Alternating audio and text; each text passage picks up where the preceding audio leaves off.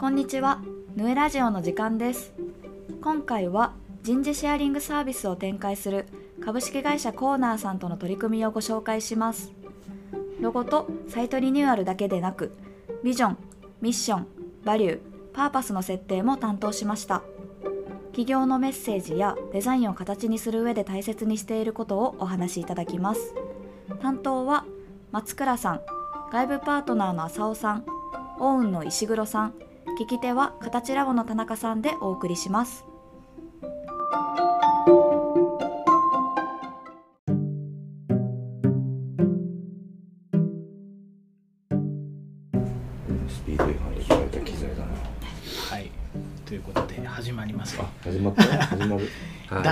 第一声目が俺のスピード違反でか変え変えた機材どういうことやね罰金で変えた機材罰金で変えた機材、はい、今回は、えーコーナーです、で、えー話し手としましてはスバルさんとはい。初のあのゲストといいますか外部パートナーとして浅尾さん。はい、はい。お願いします。お願いします。まずはこのプロジェクトどんなプロジェクトでどんなプロセスで行われてきたのかをちょうん？去年。あのむっちゃ果てしなく前にやったグリーンズっていうメディアサイトのリニューアルの人たリニューアルを見てなんかブランディングで誰かいい人いないかなって相談をコーナーさんがつながってて、うんまあ、グリーンズのメンバー仲いいから紹介いただいたきっかけでどうしたらいいかなみたいな軽い提案してみたいな。だから何社か相談かかけてたんだけどうちが提案したのがズバッと刺さったのよ。たのよ。でそれがもう初稿で出してたものでほとんど言ってるぐらいの感じかな。どういう提案してた？思い出せない。そこ思い出して。そこ思い出してここに来てほしい。だからなんかこうあのすごいベンチャーでもともととてもなんか大きい会社優秀な人たちでやってるのはなんか人事領域のこのなんだろう紹介というか人事って人手不足だったり知見不足なんだよ、うん。日本中なんだけど結構こう優秀な人事の人材って限られてるというか少ないんだけど困ってるとこにその副業としてアサインするみたいなビジネスを始めた会社がコーナーさん。でやってることを聞いてるとヌエの働き理想的な働き方に近いようなことを言ってたの。であめっちゃ共感できるわっつってなんかサイトに行った時にあのワークインパラレルっていう言葉が書いてあってなんか一人が複数の組織にこう働くうん。働くというか役割を持ってるみたいなのって将来的にそれ必要だなとか思っててめっちゃわかるわみたいな。最初のミーティングなんかちょっと軽い飲み会みたいな。めっちゃライトな感じで。でたまたまそこで本当同世代だったのに気づいて。でまあそのまま提案したんだけどそれもなんかズバッと刺さった感じ。でどこまで何を提案したっていう。なんかもうリブランディングだったからもう全部。偉い。ちょっと待って全部なんですよあーこれめっちゃ最初の方。はあそう。古いロゴからもう全部なんだよね。あのロゴとか見えるとこじゃなだけじゃなくて中から全部、なんかめっちゃ面白いビジネスの仕組みだなってめっちゃ賢いなってのがあってそれをなんかこうベンチャーってこうさ俺らが創業した時もそうだったけど金ねえのよ。金ねえしもう自分でやるしかないみたいな感じでいろんな言語化をしてって、もう手作りで来てんだけどすごいビジネスもスケールしてて、仲間もどんどん増えていくぞってタイミングで今手こ入れするなら今じゃねえのっていう時に声かかったって感じ、うん、ほんとそのまんまだな。一番最初からこれででしたもんね。どんなやつ？どんなやつ？まあラジオでは見えないですけど。見えない。これこれ言うて。これ表紙？あの今出てきた言葉はそうそう。もうコーナーの。もう提案したの俺が。うん言葉がなくてで俺なんだろうな彼らを最初言語化してから始めようと思って、でそこであの人事を変え組織を変え世界を変えるっていう言葉を作ってそれがもうそのまんまドンピシャ刺さってで、まあ、結局ロゴまで変える提案になったんだけど、うん。あの企業対企業向けのサイトは緑色でで対こう人事の人材としてこうなんだろう副業としてやる人は黄色だったの、うんそれがすごくセパレートして使われてるんだけどあのまあグラデーションさせたらみたいな。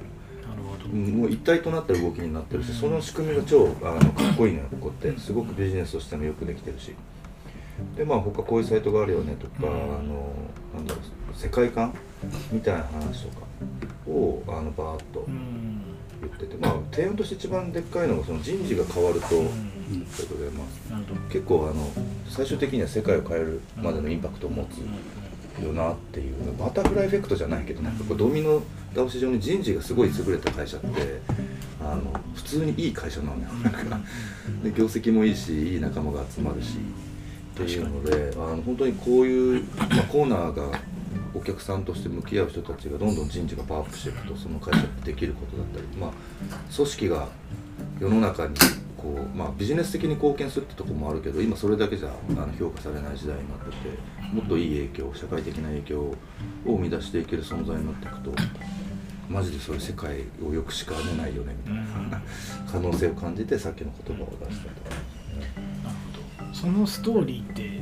どの段階での飲みっていうか一番最初のこう出会いとかヒアリングの場で大体構想を練れてた。いやこれはなんか 本人たちは世界を変えるって言語化はできてなくって そのただもう同世代でなんだろう。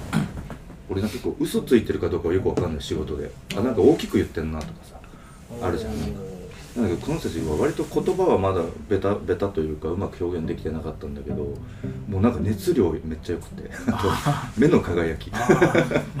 すげえ楽しそうに自分たちのビジネスの話してるなと思って、まあ、そういうところが動くと本当に変えかねないぐらいの力を持つよなっていうところで、よしここは大きく言っても実現してくれる人たちなんじゃないかっていう感じでワーディングをしたっていうなかるほどだから引き出したというより目を見たって感じ。そうそうそうそう。キラキラしてるしなんか嘘ついてない。そのキラキラした感じですげえどでかいこと言ってほしいなみたいな。この人たちならたそうそうそうそう。世界を託せるなって。そうそうそう。なるほど。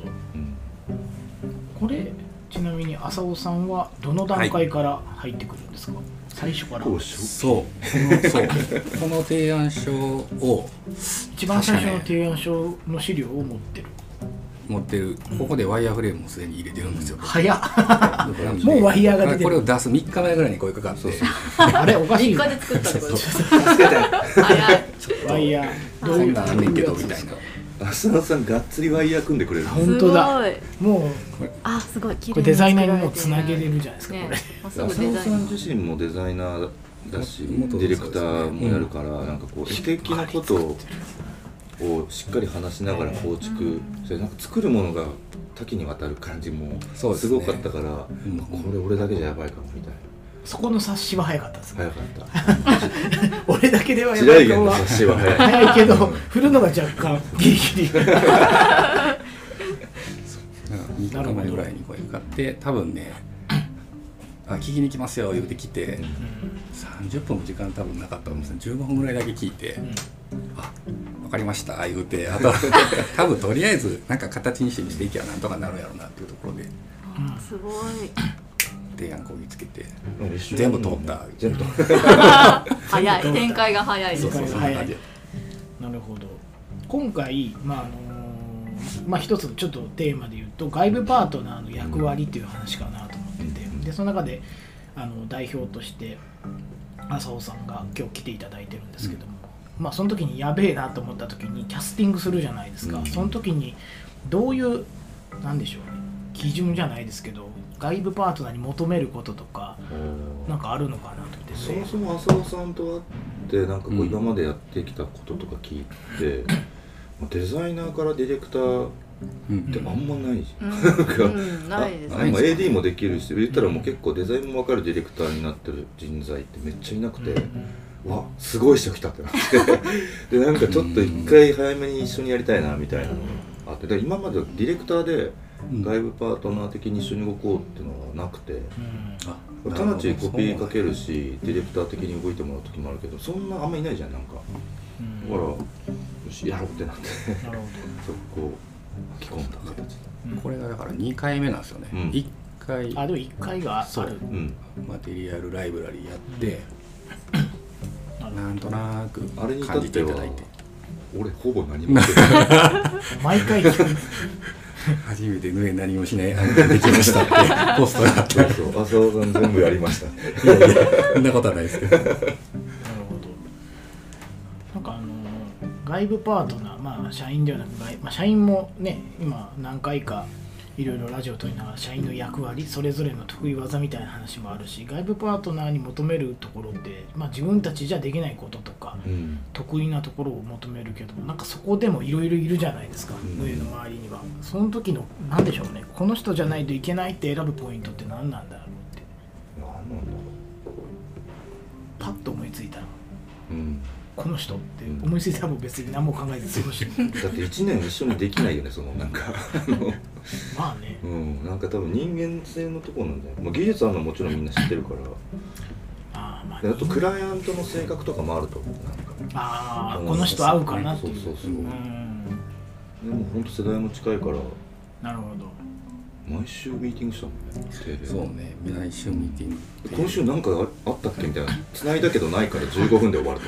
そうそうまあそれで顔合わせしようみたいなぐらいの距離感で。1年間やったなるほど。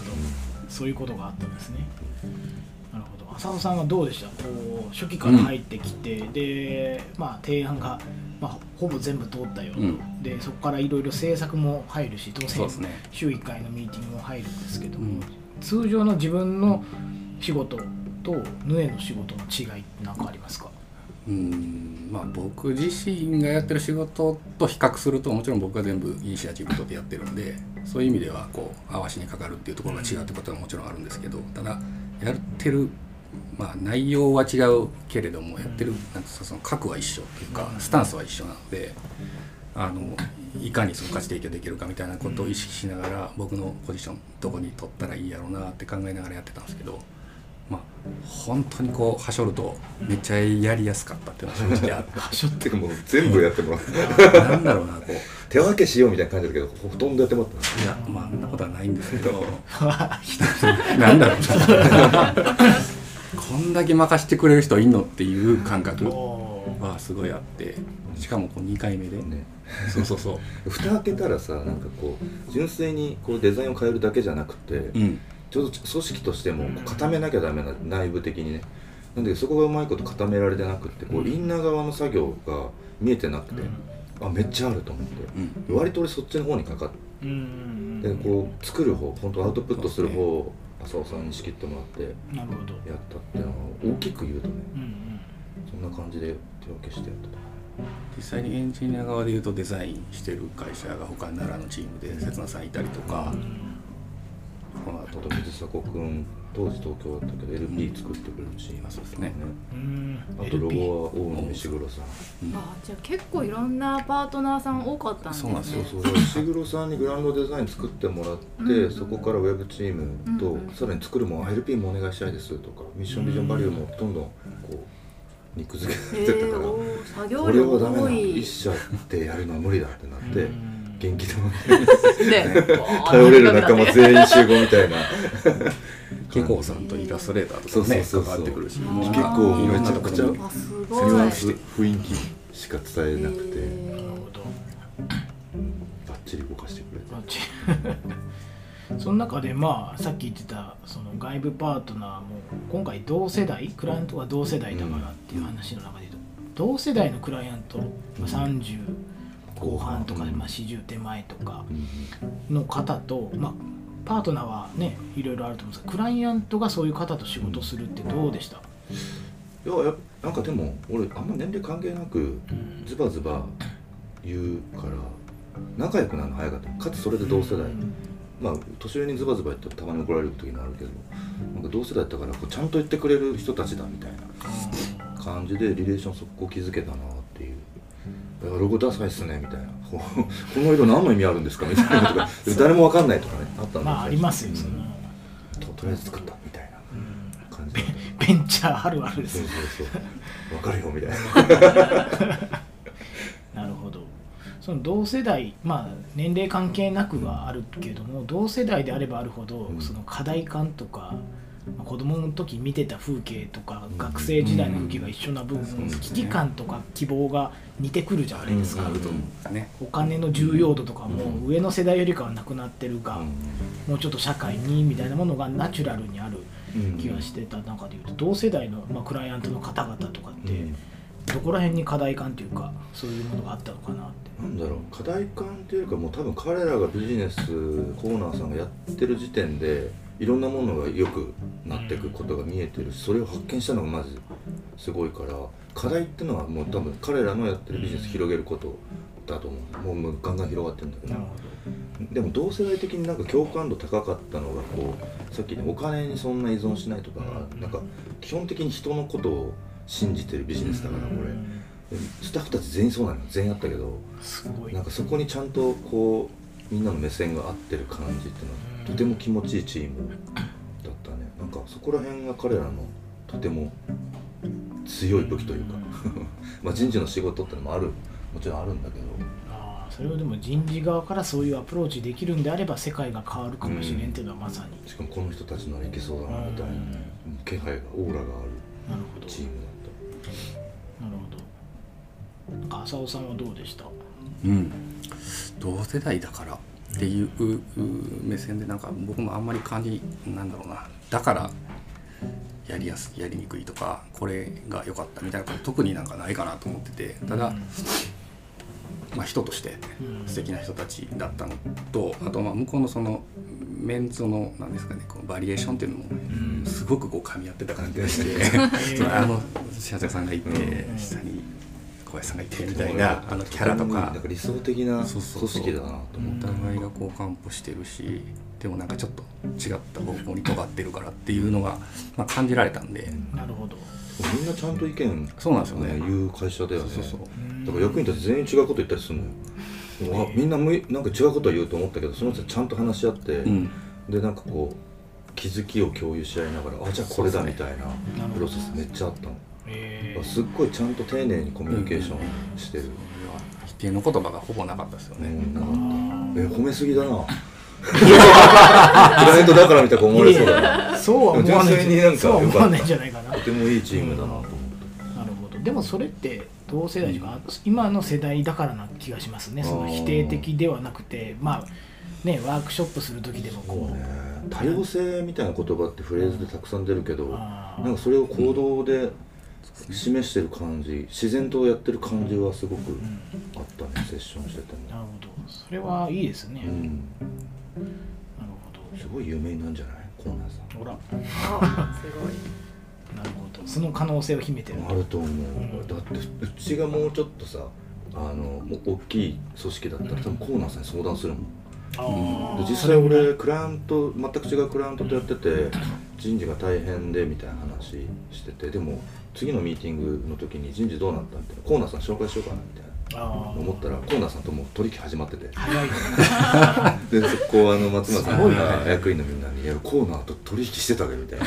うちのお客さんみたいな。すごいね。そうすごいと思う。なんか嬉しいねってお互い言っていやそれはそうです なるほど。そういうところでやっぱり何か広がっていくうん。可能性もすごくあると、あるそんな中でまあねもう点の話になるんですけどクリエイティブなところ、うん。まあ、デザインとかうん。サイトの,、あのここをちょっとこだわったなみたいなところでちょっとあの、今回あの、えーオウンの石黒さんからお手紙をいただいておりまして、イケメン石原先本人聞いたら嫌じゃないですか。いないいない石黒さん、し新宿で救ってくれた石黒さんです。まあイケメン本当に。ヌエのロゴも石黒さん。あそうだ。ん。石黒さんからデザインでこだわったことはい。で、まあ、先ほどのね色の話もある中で、えー混ざりゆく両者の間に立ち溶け込むそのようなキーワードがあったのでロゴを制作するときはいつもとは違う考え方でした。ロゴは強さを求められることも多いですがコーナー社は強いデザインととそこに中和して要素を消すような考え方相反するような2つの思考を同居させ意味のあるグラデーションと要素を合わせた設計にはかなりこだわりました。さすが。そうなのよ。かっこええわ。かっこええな。それが言いたかっメッセージまでお今度から俺それ言おう。た それ言おう。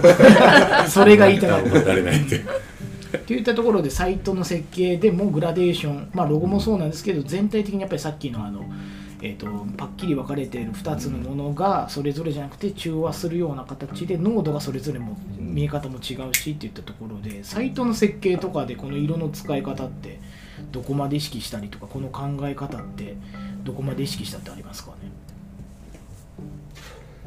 え難しい。難しい。浅尾さんはどういうあれでデザインのあのデザインのイメージっていうかこういうサイト設計にしようとかってありました？3サイトもそうそうそう。あるから。同時に。そう。ね公式公式サイトと対法人サイトと対このパラレルワーカーサイトがあって、うん。もカラーリングがもうそもそもそれはあんま動かさない方がいいかなと思うんですけど、だから公式サイトのところだけグラデーションを展開してそれぞれそのぶら下がってるカンパニー向けサイトとパラレルワーカーサイトはキーカラーをしっかり守りながらイラストを混ぜ込んでこう温度感人間らしさみたいな前はあのグルービジョンズみたいなこう表情がないイラストが使われてたねアイコン的な。なんだけど彼らと話せば話すほど人間的なのでなん。か表情があった方がいいとかでイラストでデータを入れつつやったって今このロゴとかも含めてなんですけど結構このマークのパターンとかこれはなぜこういうことをしようと思ったんだろうって。いろんなねパターンをね石黒さん作ってきてくれてその中であの丸三角四角のモチーフなんだけどあのそれがこういろいろ動いても素敵だよねみたいな、なんかまあ組織まあなんだろう企業にフィットした形で人事でサポートしたりとか強化するみたいな感じだから多分ちょっと形が変動するというかうん。可変するような存在でもあるとビジネス的に。うんなんでモチーフとしてそういうのがちょっと散りばめられてるってところはある。うん。本当に動かしたいんだけいやすごいいろんな丸と四角と三角のパターンでいろんなこのいくつかのこう意味合いみたいなケースがあるなと、えー三角間をつないでる三角はコーナーでコーナーって曲がり角っていう意味なん。だけどそこがその丸と四角をつなぐっていう。そこはコーナーの存在感をセンターに置いてるって感じ。うんうんちゃんとしてるとちゃんといいしてぽいぽいぽい。石黒さんに影響を受けね。ね。ダメだよ。めっちゃ面白い。ぽくぽくっていうかそれが普通で普通ですわ。なるほど。でまあこういうクリエイティブに、えーどういう思いが込められたものもあるんですけれどもあの今回もう一つあのーまあ、時代がそういうふうなものをやっぱあの求めてきたなっていう潮流がある中でいうとミッションビジョンバリューそしてパーパスっていうのもよりなんか大事だなっていう時代に入ってきたのかまあいろいろあると思うんですけども、うん。今回ヌエがあのああの面と向かってそこをやったというか、うん。ミッションビジョンバリューを開発設計したと。でパーパスも構築したって中でいうと、ん。こうそもそもこう言葉の定義がいっぱいあるじゃないですか、うん。ミッションってとかバリューって。うんでこの時にまあクライアントの方に提案した定義でもいいんですけどヌエがそもそも考えるうん。ミッションビジョンバリューパーパスって何なんだろうなと。まあその役割とか。急に真面目な話いやずっと真面目よ。ずっと真面ブランディングの仕事はまあずっとしてる。目中で昔で言ったらさ頂点をミッションとしてミッションビジョンバリュー。だったねそのすごいフォード式というか80年代の企業帝国みたいな企業を統治するために作られた、まあ、戦略ではある、でももうそんな時代じゃないじゃん。でなった時に 増えてきたのはこのビジョンを頂点とする VMV 型って俺らも言ってるんだけど、まあ、何よりビジョンが大切だよね。それを実現するためのミッションでであのコードゲームとしてのバリューが存在して VMV 型。っていうのも俺らは持ってる。そっちの方が今現代では多いかな。でそういうのは割ともうビジネスの方向性とか事業の方向性みたいなところがこう明確に決まってるところは VMV を入れてくる。でもう一個俺らが独自で持ってるのがアメーバ型みたいなのを持ってて、それはもうコアとなるものをあのバリューにしてる社員起点の、えー新規事業とかがこれからどんどん起きるようなものだったり、地域コミュニティとかあの行政みたいなところのコミュニティ活性化みたいなところは割とこのアメーバ型の方がフィットするなと思ってて、まあ、また新たにパターンは生まれるかもしれないけどいろんな企業の在り方がこう必要とされる時代だからそれに合ったこうみんなのなんだろう同じ方向を見るための仕組みとしてはいろんなパターンを適用しながらやっていくって感じ。なるほど。うんあのねヌエはホテルを作ったりとか、うん。街を作ったり、まあ、そういう人たちなんだなっていうのが、ちょっとイメージが強い分、うん。こうミッションビジョンバリューって、えー、と下手すると社内の中だけ、まあ、外に今は出すべきっていうのもあるんですけど中だけの可能性もあるし、うん結構地味なうん作業。でも定例っていうか時間もすごくうんうん。密に使うけど表にあんまり出ないことじゃないですか。なので出てないのいっぱいあるよ。ね、うん。だからヌエってそういうこともあのこういうあの思想で向き合ってますっていうのをなんかいただけるとねどういう形でいつも入ってんだろうミッションビジョンバリューとかのだからなんか結局アウトプットでワークスとか出てるものって、うん。実はその手前にそういうセッションがうん。